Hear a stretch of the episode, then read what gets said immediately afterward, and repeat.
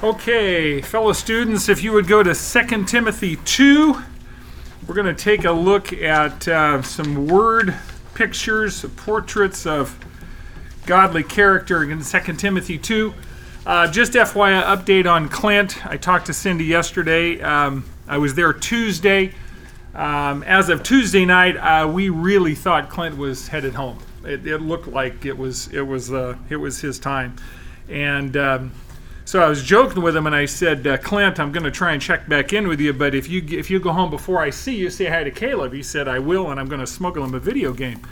And I said, God's not going to let you in with a video game, you know, because you and him in a video game, I mean, you know, there's people in the apartment next door. You got can't make too much noise. So, anyway, Clint is doing better, um, better from a healing standpoint. And it occurred to me, I'm out hoeing weeds yesterday.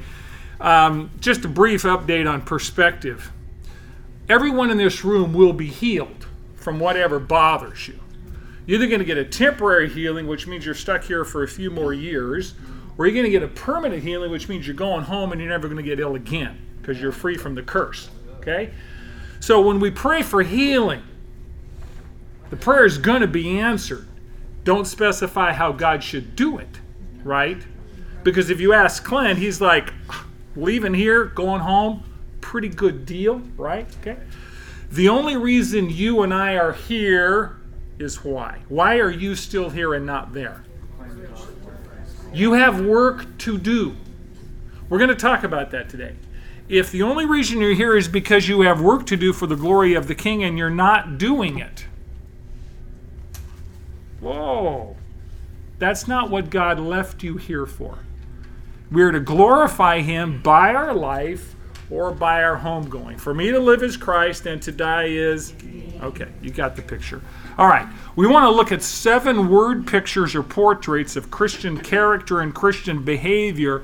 All of them reflect the character of Christ, and they all have two key common characteristics self discipline and self denial for the glory of the king and the service of others. All right, self denial, self discipline. We're going to take a look at teacher, soldier, athlete, farmer, craftsman, vessel, and slave in that order, all of them in 2 Timothy 2. Go to the second chapter of 2 Timothy and verse 2. And the things which you have heard from me in the presence of many witnesses, these entrust to faithful men who will be able to teach others also.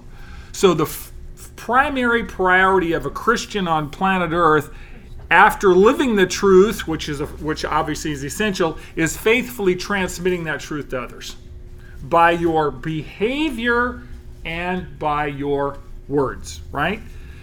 Last week we talked in first or two weeks ago first timothy 6 that we have been given a deposit of truth. God has entrusted us with the gospel correct? We are stewards of the gospel. We are to steward and manage and transmit that treasure of divine truth held in trust to other people. We're to guard the purity of that treasure which is the word of god and we are to pass it on right? Actually the best way to guard the Word of God is to give it away. Because if it doesn't get to the next generation, that's not a good thing. Pastor Roger mentioned it this morning. I'll reiterate it. We are in a, in, in, a, in a race of spiritual baton passing. You've been given the baton of truth. So, our application question is who passed me the baton of biblical truth? Someone passed you the baton of biblical truth, or you would not be in this room today, right? Some of you, it took a long time to get it in your hands because you didn't want to take it, right? Now that you've got it, you're responsible to hang on to it and give it away. So the question is to whom, plural, am I passing the baton of biblical truth? If you don't give it away, it dies with you, right? The word of God's going to get passed on because he's going to find faithful people to do it, whether you choose to or not. Be part of that spiritual baton passing operation at that point. Remember the old campfire song? I want to pass it. I want to pass it on. We sing that, but does our behavior reveal the fact that we're in the process of passing biblical truth to the next generation? Uh, it, you know, in a very real sense, every Christian generation is the last generation. If you don't pass it on, you're the last generation.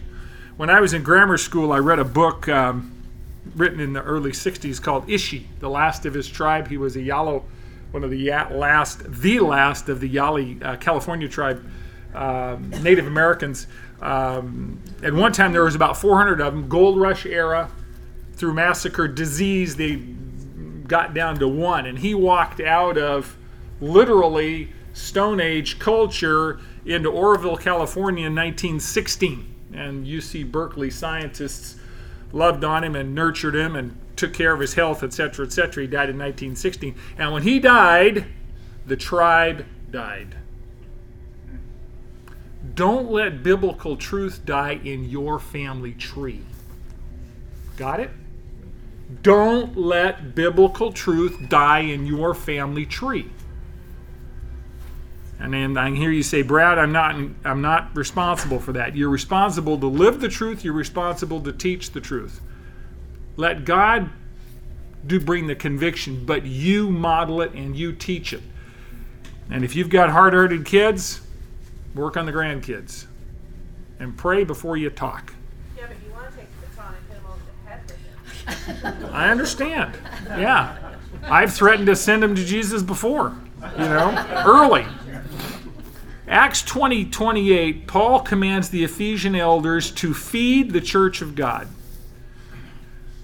Jesus, um, when he was restoring Peter, he gave Peter three commands. Same command three times. What was it? Feed my sheep, right? Now you have sheep that you're responsible for children, grandchildren, co workers, family members, whatever it happens to be. Anybody that comes in your sphere of influence, God put in there for a reason feed the sheep, transmit the truth of the gospel. Colossians 1. And we proclaim him, admonishing every man and teaching every man with all wisdom, that we may present every man complete in Christ. So, spiritual maturity is the goal, and if you want to be spiritually mature, it's very, very simple. You know the Word of God, and you obey the Word of God, right? What you know, you do. So, question Who passed me the baton of biblical truth, and to whom am I passing the baton of biblical truth? You should have a list of names under question number two that you're praying for. For opportunities to bring biblical truth to bear in their world. And you know something? A lot of times you don't have to run them down, God will bring them to you in some odd ways. But when the Lord brings them to us, most of the time we're asleep at the wheel because we've got our agenda and they come in on the flank, you know, the phone call from the vendor. That may be one, right? That kid who's not in your class, but you run across in the hallway, that may be the one. God's got people for you to transmit truth to. Okay, let's go ahead. Second portrait of Christian maturity is a soldier, verse 3. Paul is encouraging Timothy. Now, remember, Timothy is a little bit timid. He's under a lot of pressure where he is at the Ephesians church, which is a mess. So he's encouraging Timothy to step it up, and he says, Suffer hardship with me. In other words, Timothy, I'm suffering hardship. You suffer hardship with me as a good soldier of Jesus Christ. Verse 4. No soldier in active service entangles himself in the affairs of everyday life so that he may please the one who enlisted him as a soldier. Soldiering, by definition, involves suffering. Yes? Are you a soldier of the cross? We are. So we signed up for suffering. What happens to a soldier? Yeah, I can see. You know, I'm. I, I, can see your eyes, and I'm going, oh man. What happens to a soldier who has a commitment to avoid suffering? What does that do to their ability to function in their job description? You're going to fail. You don't win battles trying to avoid suffering, folks. Now, are all Christians in active service? I mean, none of you are on deferral. None of you are on draft deferral, right? Finishing college, going to dental school, or whatever it is, right? Until a more convenient time. Um, are all Christians on the front lines, or is there a back row that you can go to at that point? Is it all Christians on the front lines? Yes. So you're on the front lines now.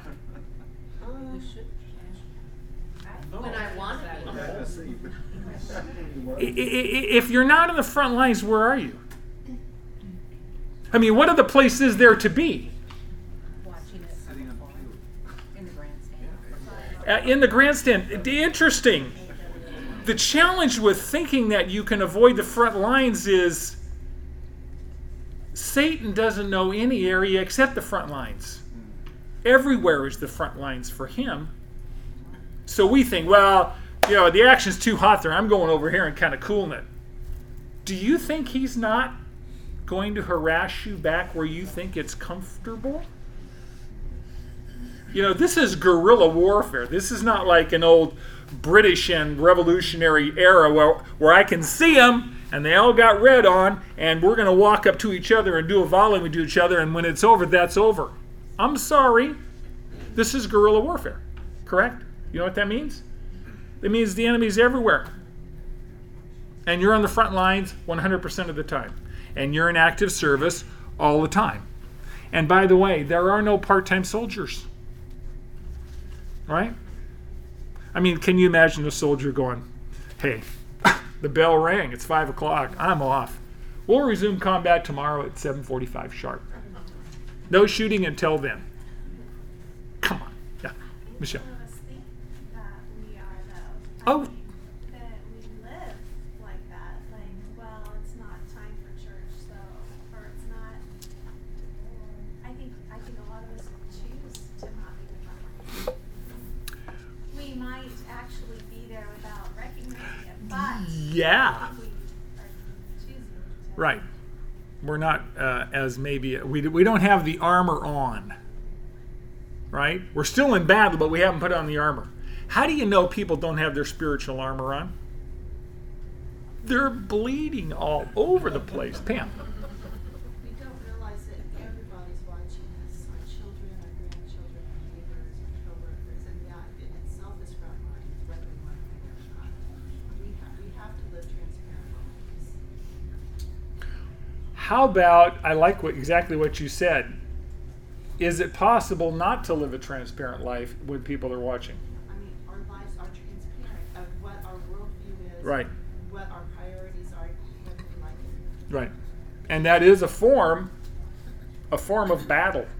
If people, you know, Pastor Rogers said often, you know, that when, when you get bumped into, what's in you comes out. More than half the time, I'm humiliated by what comes out. I'm going, is that really in me? Really? Yeah, it really is. If it didn't come out of you, it wouldn't be in you. If it's in you, it's going to come out of you. Yes, Doug. It's like a lot of us are willing to put on the uniform, hmm. but we want to stay in the rear with the gear, and, and not and just be oblivious to the, and ignore the fact that the enemy artillery can still hit us. Yes, and does Yeah. routinely. You know, if you try and take a nap on the front lines, could be hazardous to your health. Yeah. General rule of thumb. Many, many Christians are trying to stay on vacation on the front lines. This doesn't work well. Doesn't work well. The nature of reality, of course, is that we are at warfare, and the nature of warfare is not against human enemies, but against Ephesians 6 rulers, powers, world forces, spiritual forces of wickedness in heavenly places. Here's the paradox. We live in the physical dimension, but our enemy is resides only in the spiritual dimension. And therefore the weapons of our warfare cannot be physical, but by definition have to be spiritual. And those are that's the whole armor of God. 2 Corinthians 10 verses 3 to 5. 2 Corinthians 10, verses 3 to 5. For though we walk in the flesh, we do not war according to the flesh. Now, walking in the flesh means we live in the flesh. We're in the flesh, right? But we don't war according to the flesh. For the weapons of our warfare are not of the flesh, they're not physical things, but they're divinely powerful, they're supernaturally powerful, for the destruction of fortresses, spiritual fortresses. We are destroying speculations and every lofty thing raised up against the knowledge of God, and we are taking every thought captive to the obedience of Christ. So the warfare you are involved in is not physical combat, it's for the hearts and minds of people. That's the nature of the warfare. It is mental, spiritual for the hearts and minds of people whom Christ died for, and Satan is committed to take to hell with him. So the stakes are not trivial. The stakes are eternal, right? And the stakes are life and death. So it's it's a significant battle. And unfortunately, we tend to misrepresent Christianity. How many of you came to Christ by someone who said, coming to Christ means you're putting on your spiritual armor, you're going to go to the front lines, and you're going to battle to the death for the rest of your life with demons No. and Satan? Yeah, I- n- n- yeah. Many, many, many, many of us come to Christ under Jesus um, has a wonderful plan for your life. But he loves you. He loves you. And he does love you. But it doesn't mean that he wants you to stay nice and comfortable because if you stay in the crib, you always stay a baby, right? He says, grow up. Time to grow up, you know? Get out of the crib, leave the diaper. You're 32 years old, pick up the sword, right? Man up. All right. If you're going to be a soldier, you have to be single minded. What does it say? No soldier in active service gets entangled in civilian distractions. Don't get entrapped and entangled with the trivia of everyday life. You know that. Um, how many of you ever had teenage girls? How many of you teach at high school? Then you, you get double dose of it, right?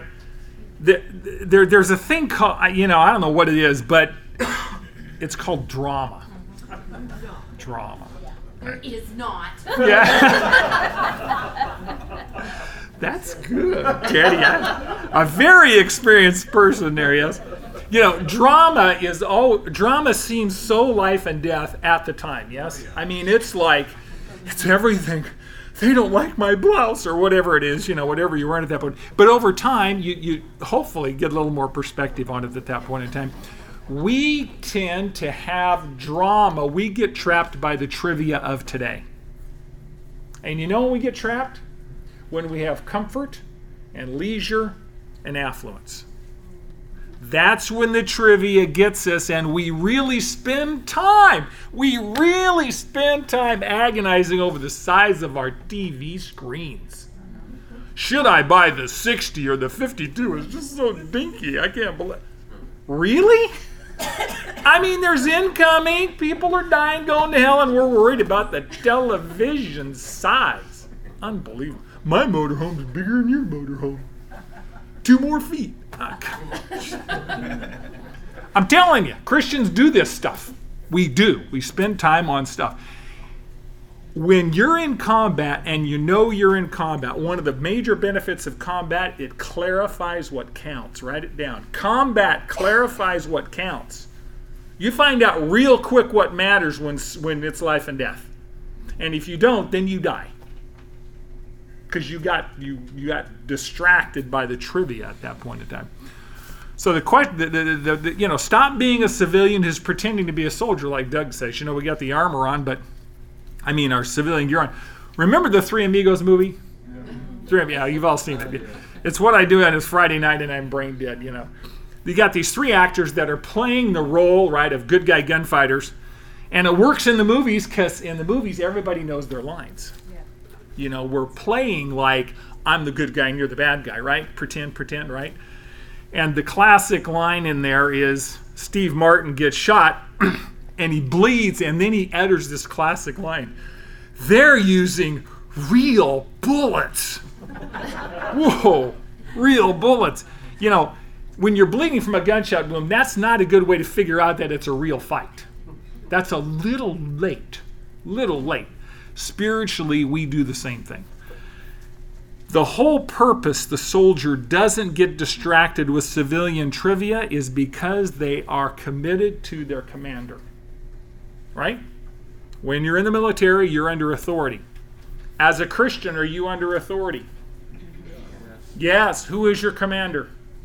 Jesus Christ. Here's the question Am I controlled by comfort or by commitment to my commander in chief, Jesus Christ? If he tells you to do something and it's not comfortable, do you obey or do you argue with him? Or you, you know, you you rationalize. I mean, we got lots of nice words. We would never say, "Well, I told God no." We'll discuss. Yeah, we're discussing. John, you're so good. I like that. We're having a, having a conversation. Yeah, we'll pray about it. Yeah, yeah, we'll pray about it. Yeah, three weeks from now, we'll pray about it. The way you know you're praying about it is, is if you begin and end with "Thy will be done." Then you're praying. Otherwise, you're just talking to yourself. Verse five: Athlete. Also, if anyone competes as an athlete, he does not win the prize unless they compete according to the rules. Now, the word athlete literally translates to strive or to compete in the contest. Question Why would you compete in any contest? To win what? So there's a prize to be had. And in order to get the prize, you write it down, there's a price to pay. If you want the prize, you have to pay the price. And this is not like, you know, I showed up on the team in sixth grade soccer and everybody gets a trophy. This stuff makes me nauseated. You know, you get a trophy for breathing. Congratulations. You know, it means nothing. Everybody's got loads of them. What'd you get that for? I got out of bed this morning and put my uniform on. I got a trophy. Spare me. I mean, we're, we're, we're talking, if you're going to win a prize, you have to pay a price, right? Now, some people are not running the race of faith because they don't value the prize. For the Christian, for the Christian, what's the prize?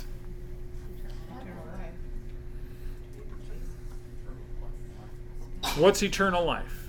They may know you, the only true God. It's relationship with the Master, right? Well done, good and faithful slave. Enter into the joy of your Master. Now, if the approval of your king does not motivate your behavior, maybe you don't belong to him. If the approval of your king does not motivate your behavior, you better check out whether you belong to him. Because by definition, if you belong to him, you will want to please him because we always serve who we love. If you don't want to serve your spouse or your family, I'm telling you, your love quotient needs examination. Service is a consequence of love, and it's not forced. You love to serve who you love. That's how God wired us at that point in time. Here's the principle on an athlete you must give up to go up. You must give up to go up. This is a line straight from John Maxwell's leadership uh, program. You know, when you're mountaineering on Everest or K2 or Annapurna, you're in the 8,000 meter peaks and you're climbing. A couple things you'll notice. First and foremost, the higher you go up a mountain, the less stuff you carry. When you're climbing Everest, base camp's at 21,000 feet. And base camp's got everything hospital, the whole nine yards. Well, the work it is to get from zip to 21,000 feet's nothing compared to what it gets from 21,000 to 29078 to the top of Everest. That's an entirely different universe. And when you go over 27.5, you're in the death zone because there's not enough oxygen to support you at that point in time. So the higher you climb, the more you get rid of. And the last the, the last camp prior to the sprint to the top and back is a tent. That's it. You don't bring a bunch of supplies up there. Okay? It's fascinating that because there's less oxygen, less predictable weather, less um, comforts, the law of gravity is not your friend. Most, not most, many people do not want to climb higher on the mountain of faith because they're not willing to give up their stuff.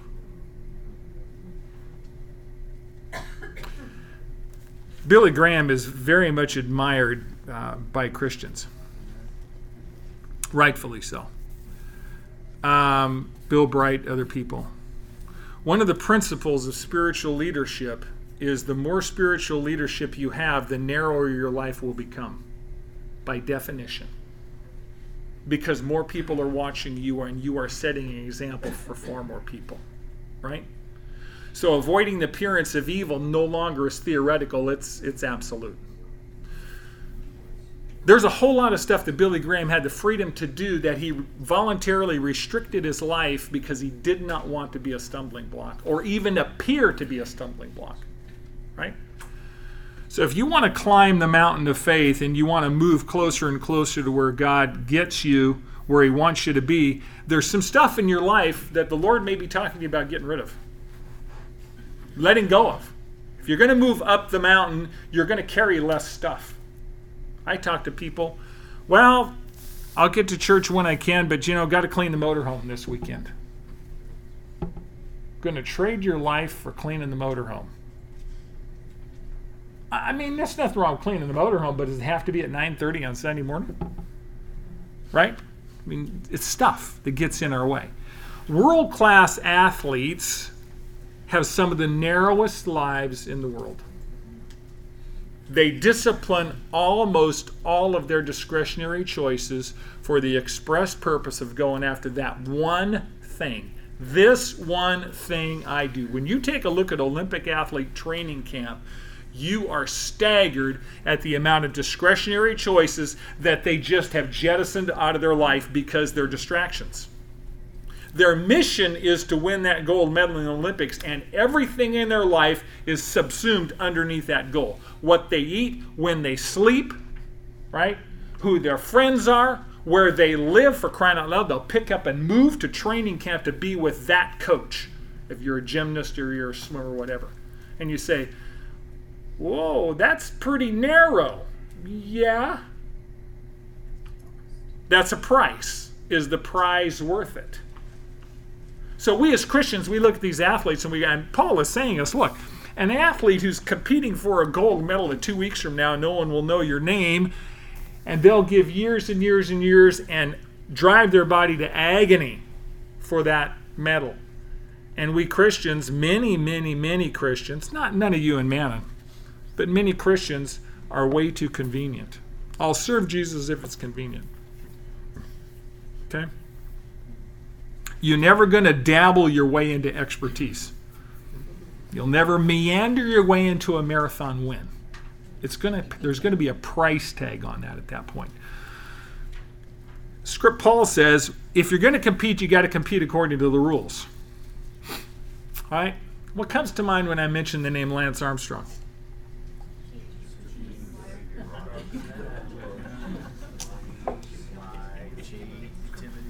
None of them really good, are there? Pardon? We found out he was a cheater, a doper, right? All those medals right out of the record books. Didn't exist. Bad set of choices. You want that on your tombstone? No. No, you don't want to do that. So we have to compete according to the rules. Whose rules? God's rules. Do we know what they are? He has standards of holiness, and he says if you want to run the race of faith and you want to run to the end and you want the prize, you got to compete according to the rules. Hebrews 12:1 gives you some clues about how to do this. Hebrews 12:1. Therefore, since we have so great a cloud of witnesses surrounding us, let us also lay aside two things. Every encumbrance and the sin which so easily entangles us, and then we can run with endurance that is the race that is set before us. Now we know this life is a race, but it's not a sprint, it's a marathon. It's the rest of your life. Have you ever noticed that it's very, very easy in a race to begin well? Very difficult to finish well. Why is it so hard to finish well?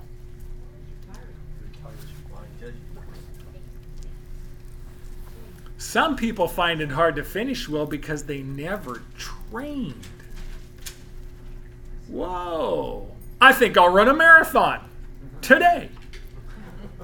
Probably not a good idea. May take some training. In the race of spiritual maturity up God's mountain, I will tell you why many, many, many, many people find it hard to finish well. Finishing well requires that you daily lay aside the encumbrances, that you routinely get rid of the baggage in your life that weighs you down. And in this life, we tend to acquire baggage. I don't necessarily just mean physical affluent stuff, I mean habits of mind. I mean mental, spiritual habits that are lazy. You know, luggage is a good thing, but you're going to run a marathon, carting three pieces on your back, right? Now, the first thing that's got to be thrown from our life is sin. Matthew 5 gives you a graphic example. Jesus said in verse 29 to 30, If your right eye makes, your, makes you stumble, get LASIK surgery like Brother Mike did, right? No. He said, If your right eye makes you stumble, tear it out and throw it from you, for it is better to lose one of your body parts than for your whole body to go to hell, right? He says, Get serious about sin get surgically serious about sin.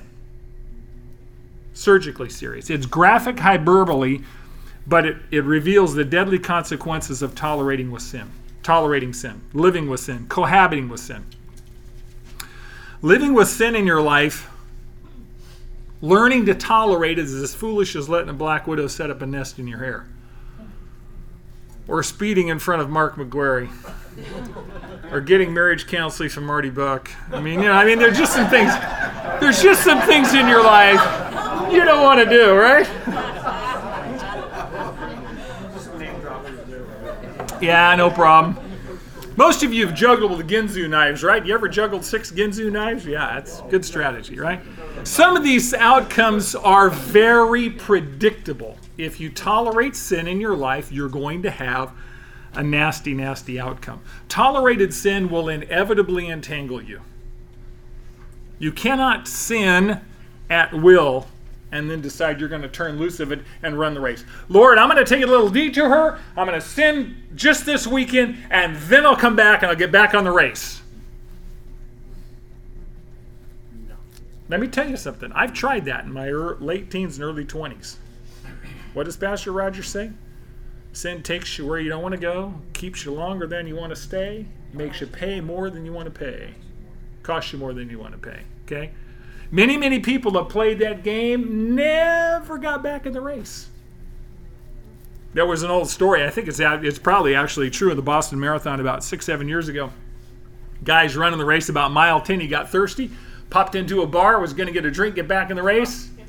Never got off of the bar stool. Just shocking, right? I mean, how would he not get back in the race? Decided comfort was better than putting up with the pain, right? So, first of all, if we tolerate sin and we're not surgically serious about it, it is going to have a massive influence on our ability to run the race. It'll kick you off the race, as a matter of fact.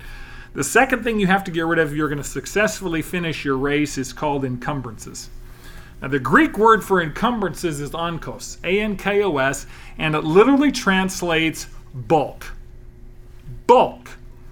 Get rid of encumbrances means get rid of the bulk in your life that weighs you down, slows you up, sucks your energy, distracts you from where God's calling you, weakens your faith, sows doubt, right? All those things. Now, here's the interesting thing your particular encumbrance may not be sin. He's already talked about sin. He said, lay aside, throw off the sin. But he also said, throw off the encumbrance. The encumbrance may not necessarily be sin, it may be a good thing. May not be bad in itself, but if it's weighing you down, holding you back, distracting you from the calling in your life, what do we say about it? Uh, get rid of it. Get rid of it. I mean, a 40 pound backpack with books on campus is fine, but it doesn't work very well in the 800 meter breaststroke, right? It, there's a time for that stuff. I'm convinced that one of the things that Christians do, not just Christians, the culture, we get caught up with trivia because we don't have anything compelling going on anyway. Right? You talk to people. How many people do you know come home and say, It's uh, six o'clock, I'm going to get a little bite to eat, and I am going to watch four hours of television until 11 o'clock? That's what I'm going to do with my evening. I've planned it. Four hours of TV. Is that how most people wind up spending four hours in front of the, or on the internet or whatever? Most people turn the remote on, turn their iPad on, turn their laptop on without thinking. And four hours later, what happened in my evening? Right? It, it, it wasn't planned. It's you didn't have anything. Com- you didn't have a compelling reason not to get distracted with the stuff. So you wound up defaulting to this because, well, I'll just be here for a few minutes, and then I'll go do the dishes, or then I'll do blah blah blah, and some of those things that we know we should do. You know, four hours later we go, oh, I guess I'll have to do those tomorrow. Does that make sense? We don't we don't plan on getting trapped by trivia, but because we don't have a plan doing something else, it becomes the default. Okay, you must give up to go up, which means less is better. Identify the essential. Question How do you determine what's essential in your race of faith? I'll tell you what will help you identify the essential your mission. If the mission is to climb Mount Everest, what you carry or don't carry is determined by the mission. If your mission is to win a gold medal in the breaststroke, that mission determines what's essential diet, sleep, training, etc. Now, if you don't have a mission, then nothing's essential. And you will waste your life on trivialities because there's no mission. I mean, there's nothing driving you anyway. So why not watch four hours of TV, of internet, or whatever you do? The essentials will determined by your mission. Dump everything else. And I can hear people going, dump everything else? You don't have time to fiddle. We're not going to be here very long. Most of us in this room have less than 1,500 weekends. Right, Rick? Rick reminds me. I mean, come on. You, you, you're going to wake up at 82 and go, wow, this sure went by in a hurry. And you're going to remember, Brad told us for years this was going to happen. All right, the farmer, verse 6. Hardworking farmer ought to be the first to receive his share of the crops. What do you know about farming? I don't like it. It is very hard work. You're working morning, noon, and night. Farming and ministry can be very hard work. Farming and ministry can be very lonely. When you're farming, a lot of times you're working by yourself. When you're involved in ministry, sometimes you're doing it by yourself. You know, when you're when when you're fighting battles or you're or you're running races, you get victory parades and gold medals, but boy, farming and ministry sometimes is just very routine, very daily. You know, you prepare the soil, you plant, you fertilize, you water, you weed, and then you wait. And there's no guarantee. That's the hard part. Not a guarantee in the world. You you don't know what the weather's going to be like. You don't know what the pests are going to be like, and even if you get a great crop, you don't know what the price is going to be like. Farming, you put it all on the line every year. Sounds like ministry, doesn't it? You plant in people's lives, you pray, you water, you nurture, you care, and then you're patient. Ever watch a plant grow? Ever watch a Christian grow? Sometimes you wonder if they're growing at all. Right? You got kids, you got grandkids, you're going, is anything making any difference here, God? I mean, I've been planting in this person's life and praying for them, and maybe I should just move on to something else. I never did like farming anyway. Right? Well, we're in the business. That's our calling. To raise the next generation of Christian plants, if you will. So when you're involved in ministry, you're involved in farming. It's hard work. It requires vast amounts of faith and vast amounts of patience. And here's the key, and here's the benefit. The farmer, like your pastor, has to be able to feed themselves before they can feed you. If Roger and Phil do not get their soul fed during the week, what do they have to share with you? You know whether Brad's fed his soul during the week by what happens up here. And if my gas tank is empty, you would conclude, Brad, how come you didn't feed your soul this week? Guess what? You're on the same plan I am.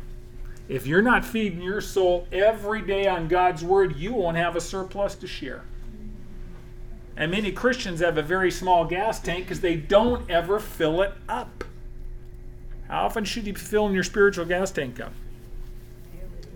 Daily. Every day, every day. So you have a surplus to share with others. And other people around you are starving. Verse 15 Craftsman, be diligent to present yourself approved to God as a workman, as a craftsman who does not need to be ashamed, handling accurately the word of truth. This word craftsman means someone who's creating and building something, and the, the term handling accurately, you can write this down. Handling accurately literally translate to cut something straight. Handling accurately means to cut something straight. It has to do with a seamstress who cuts a pattern straight, a farmer who plows a straight furrow, a mason lays a straight line of bricks for the wall, a road builder constructs a straight road, and a good Bible teacher tells it straight. Amen? Amen. So, your and my job as craftsmen is to handle God's word with complete accuracy and, and precision. There's no deviation from the straight truth, the whole counsel of God. None of us would go to a surgeon that had a reputation for cutting it crooked. Right? Oh, I thought it was here. It was supposed to be down here. Oh, sorry. You know, when surgery, we expect them to be precise, right? When they're working on our body. What's God's expectation on how you handle His divine truth? You think He's got an expectation that you will handle it with precision? He's made it pretty clear. Yeah. Don't take anything away or add to it. And you know how we take it away? We sugarcoat it so the culture will accept it. The culture be hanged. Your job is not to please man. Pleasing man is a snare. You are to tell the truth in love and let God worry about the outcomes. Correct? The, the culture's bought and sold by Satan. They desperately need salvation. Us sugarcoating the truth just guarantees that they're not going to hear the truth. All right. He says, I want to, I'm committed to, I'm commanded to, in verse 15, be diligent, zealous, to be able to present and demonstrate myself approved unto God. Jim Elliot the missionary to the Auca Indians once said that the AUG degree was the only college, college degree he ever cared about. Approved unto God. That's the only college degree he cared about. Approved unto God. Approved means to stand the test. To stand the test. Whose test? I mean, God's going to give you a grade? Are you, are you convinced you're going to get a grade? This is not an audit. You're, you're not going to audit this life. That you're, you're actually here for credit. I mean, you're a real student. You're enrolled, right? You paid the tuition, and there's going to be a grade coming out at the end of the day. God's going to do the testing. That all your work is ultimately for an audience of one Him. Here's the question when God grades your life's work, and He will, this is not for salvation, folks, that's done through the blood of the Son. This is your life's work is going to be evaluated by God Himself. The Bema seat of Christ, right? How much of it will count for credit towards God's AUG degree? How much of what you're doing is wood, hay, stubble? You know when you want to ask that question? Before the final. Right? I mean, that's not a good time to be asking. It's like, oh, you mean this is for credit, Mrs. Gore? You're kidding. I didn't know this class was for credit. Yeah, it's for credit. All right. Isn't it a good thing we have the Holy Spirit to uh-huh. teach us? Yeah. Verse 20 to 23 a vessel We are a vessel. Now, in a large house, there are not only gold and silver vessels, but also vessels of wood and of earthenware, and some to honor and some to dishonor. Therefore, if a man cleanses himself from these things, he will be a vessel for honor, sanctified, useful to the master, prepared for every good work. Interesting. The large house here is a picture of the church. The master of the house is the Lord Jesus Christ, and vessels are us, you and I, right?